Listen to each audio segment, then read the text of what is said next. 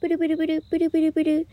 もしもし佐藤だけども。ということで、この番組は、私佐藤がですね、あなたとお電話をするようにお話をしていく番組となっております。あのですね、もう連日、連日スズムシ鳴いてんの。まあこれは気にしないでいただいて、ええ。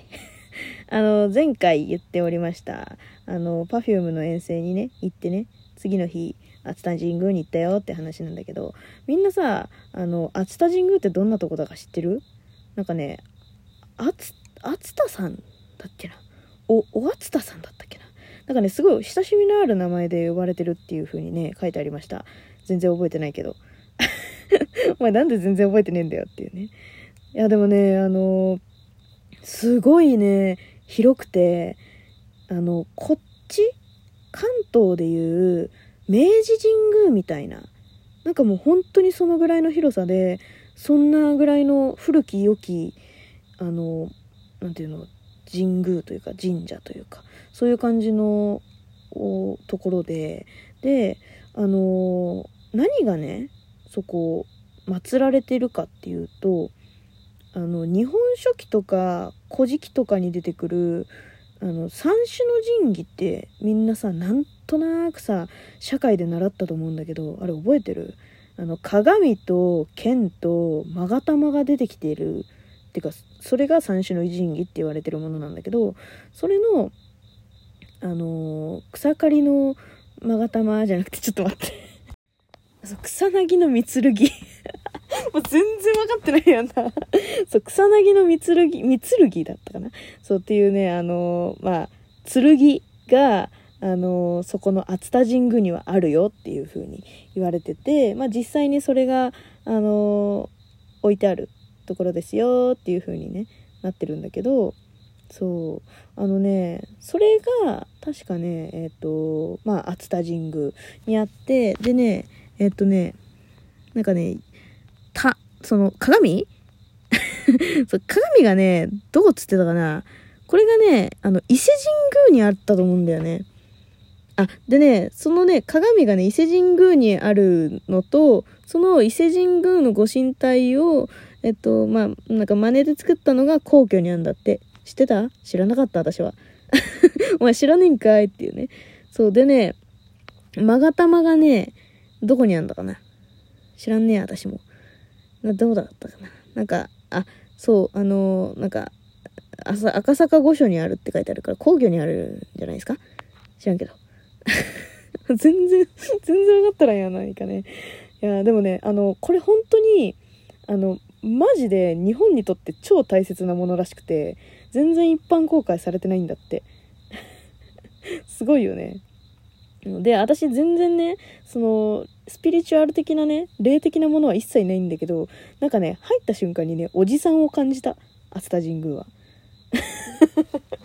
マジ失礼。マジ失礼だけど、なんかね、あの、すごいね、こう、気さくなおじさんを感じたんだよね。なんか、よう、やってくか？みたいな。なんかすごいね、こう、ああ、みんなに昔から親しまれてきた神社なんだなーっていうか、なんか、そういうところなんだなーっていう雰囲気がね、すごくした。うん、だからなんか昔から愛されて、こう、なんて言うんだろうな、あの、昔から、すごく大事にされてきたところなんだなって、愛されてた、愛されている、今でもずっと愛されているところなんだなっていう感じがね、そう、すごいした。うん、だからなんか、はい、なんかね、結構ね、神社入る時ってこう、なんか、重々しい感じでさ、なんか、入っていいのかしら？みたいにさ、大体なっちゃったりするんだけど、全然そんなんだよ。なんかもう、入って入って、みたいな。よいよ、みたいな。茶でも飲んでけよ、みたいな。なんかそんな感じのね、雰囲気を感じた。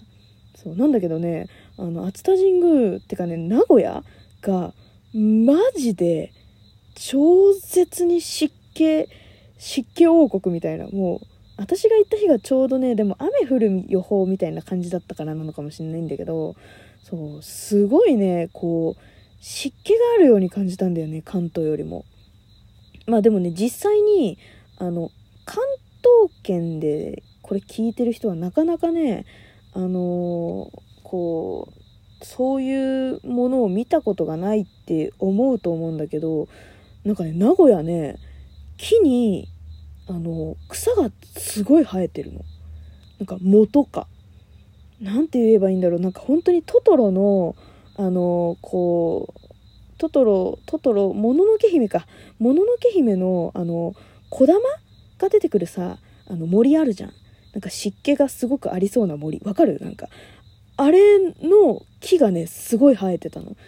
で熱田神宮で特に目立ったんだけどでも他にもあの名古屋の本当に街中とかのそう木とかにも普通に生えててあなんかもともとここの名古屋名古屋っていうかその愛知っていうかこの辺ってその湿気がすごいあるところなんだなっていうのをすごく感じた。うん。まあその木だけって言われたらまあそうなんだけど ま実際にね暑かったしそうまあでもね雨降ってってか雨降りそうだったしそう実際に雨も降ったしね。そうっていうのもあるんだけどでもねそうやっぱり木木ってさその1日や2日でさそんなにさなんか藻がさバッサーって生えるわけじゃないじゃん。なんか昨日生えてなかったのにこんなに ヒゲがみたいなさなんかそういうレベルじゃないじゃん。そうだから昔からそういう風になんかこうなんつうんだろうな。あの木木にそのぐらいもう本当に藻が生えたりとかキノコとはかは生えてなかったけどそう草が生えてたりとかっていうそうそういう風になったりする土地なんだなって思ったんだよね。そうそうだからさ東海オンエア見てる人だったらわかると思うけどさあの哲也くんがねすっごい汗っかきじゃん。わかる？あの手から汗が出るみたいなさあれすっごいわかったもん私。マジ一人だけさすっごい汗かいてんの。なんか、前、周りのさ、名古屋の人とかさ、全然汗かいてないのにさ、私だけさ、すっごい、びしょびしょに汗かいてさ、なんかもうずっと、なんかタオルさ、こうやって、ヒーヒーながらこうやって拭いてさ、マジで、あ、なんか、哲也ってこういう感じなんだなって思った。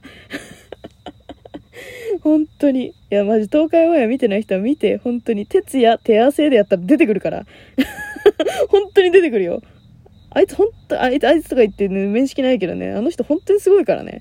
いやもう本当にね、あの、私もでもそのぐらいだった。名古屋に行ったら。だからもしかすると、あの、関東の汗っかき名古屋に行ったら、哲也くんぐらいになる説あるよ。マジで。ワンチャンある。だからちょっとね、本当にあの、バカにしない方がいい哲也くんを。って思いました。一言じゃねえんだなって。あの汗っかきって一言じゃねえんだって思った。うん、全然緊張も何もさ全然してないのにさすっげえ汗かいたんだもん。びっくりしたよ自分でも。そう。あとね熱田神宮でねなんかすごい不思議だなって思った、まげ現象っつったらちょっとなんか言い過ぎだしなんかスピってんなってこいつって思われちゃうかもしんないんだけどなんかねあのそのななんつうの剣が寄贈されてるところじゃないあの八犬宮っていう八犬伝だったかな。あの犬じゃないよ。そう。あの8つの犬の伝説じゃないよ。あっちじゃなくてあの8つの剣の社。ググミヤミヤっていうそう。あそこなんかねそういうところがあって。でそこがね信長さん織田信長さんとかあの豊臣秀吉だったかな。徳川家康か。徳川家康とかがそのお参りなんかねこう勝負事をする時にお参りをよくするところだったらしくてでねそこにお参りをしようとしたんだけどなんかねすごいね気合を入れてお賽銭を入れないとなんかいけないような雰囲気を感じてそうわかんないんだけどねなんでああいう風に自分もで思ったのかもわかんないんだけどなんかもうすごい気合を入れないと入れないようなところでさもうなんか不思議な雰囲気を感じるところだったね。なんなら熱田神宮のその剣があるあの所蔵されてるの一番の本本殿本宮よりもそっちの方が緊張したしなんかなんて言うんだろうな。なんか趣があったっていう言い方じゃないんだけどなんかそうすげえうるせえバイク。バイクうるせえ。なんか雰囲気があった、うん、ところだったね。うんすげえ怖かったっていうかなんか自分も勝負を挑まないとお賽銭を入れられないみたいななんかそんな雰囲気を感じたなんでだかわかんないけどねうんああ、私もスピってきちゃったのかしら、とうとう。やだ。やだ。そんな人じゃないですよ、佐藤は。うん、本当にね。だってアスタジングおっさんっていうぐらいだからね。マジで。失礼だよな、本当ね。でもなんかね、あの、結構こう名古屋の人とかあの大阪の人とかもそうだけどさあの豊臣大阪の人はさほら秀吉公って呼んだりさ豊臣秀吉をねそうそういう風に言ったりするじゃん。なんかそういうこう尊敬をやっぱり地元の人がこう根強くしてるんだなって思えるような神社だったね。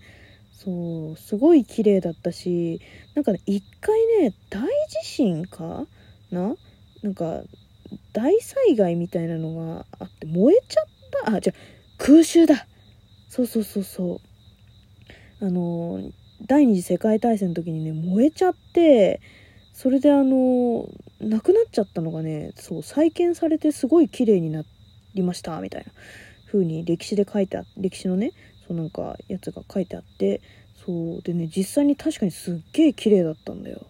でもさなんか鳥居とかもさ普通さ再建したらさコンクリとかさ石とかで作るのにさ全部木だったんだよね。手手作りっていうかその一本の木から作られてて。あの木はね正直伊勢神宮でも見てないよ。っていうぐらい太い木使ってて。そう。私がね伊勢神宮行ったの結構前なんですけど。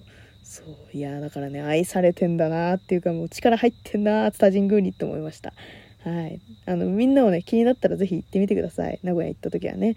そう、結構面白いものというか、面白い木とかも見れるんで、はい。よかったらね、行ってみてください。名古屋のね、遠征すっげえ楽しかったですというお話でした。では、次回も聞いてくれると嬉しいわ。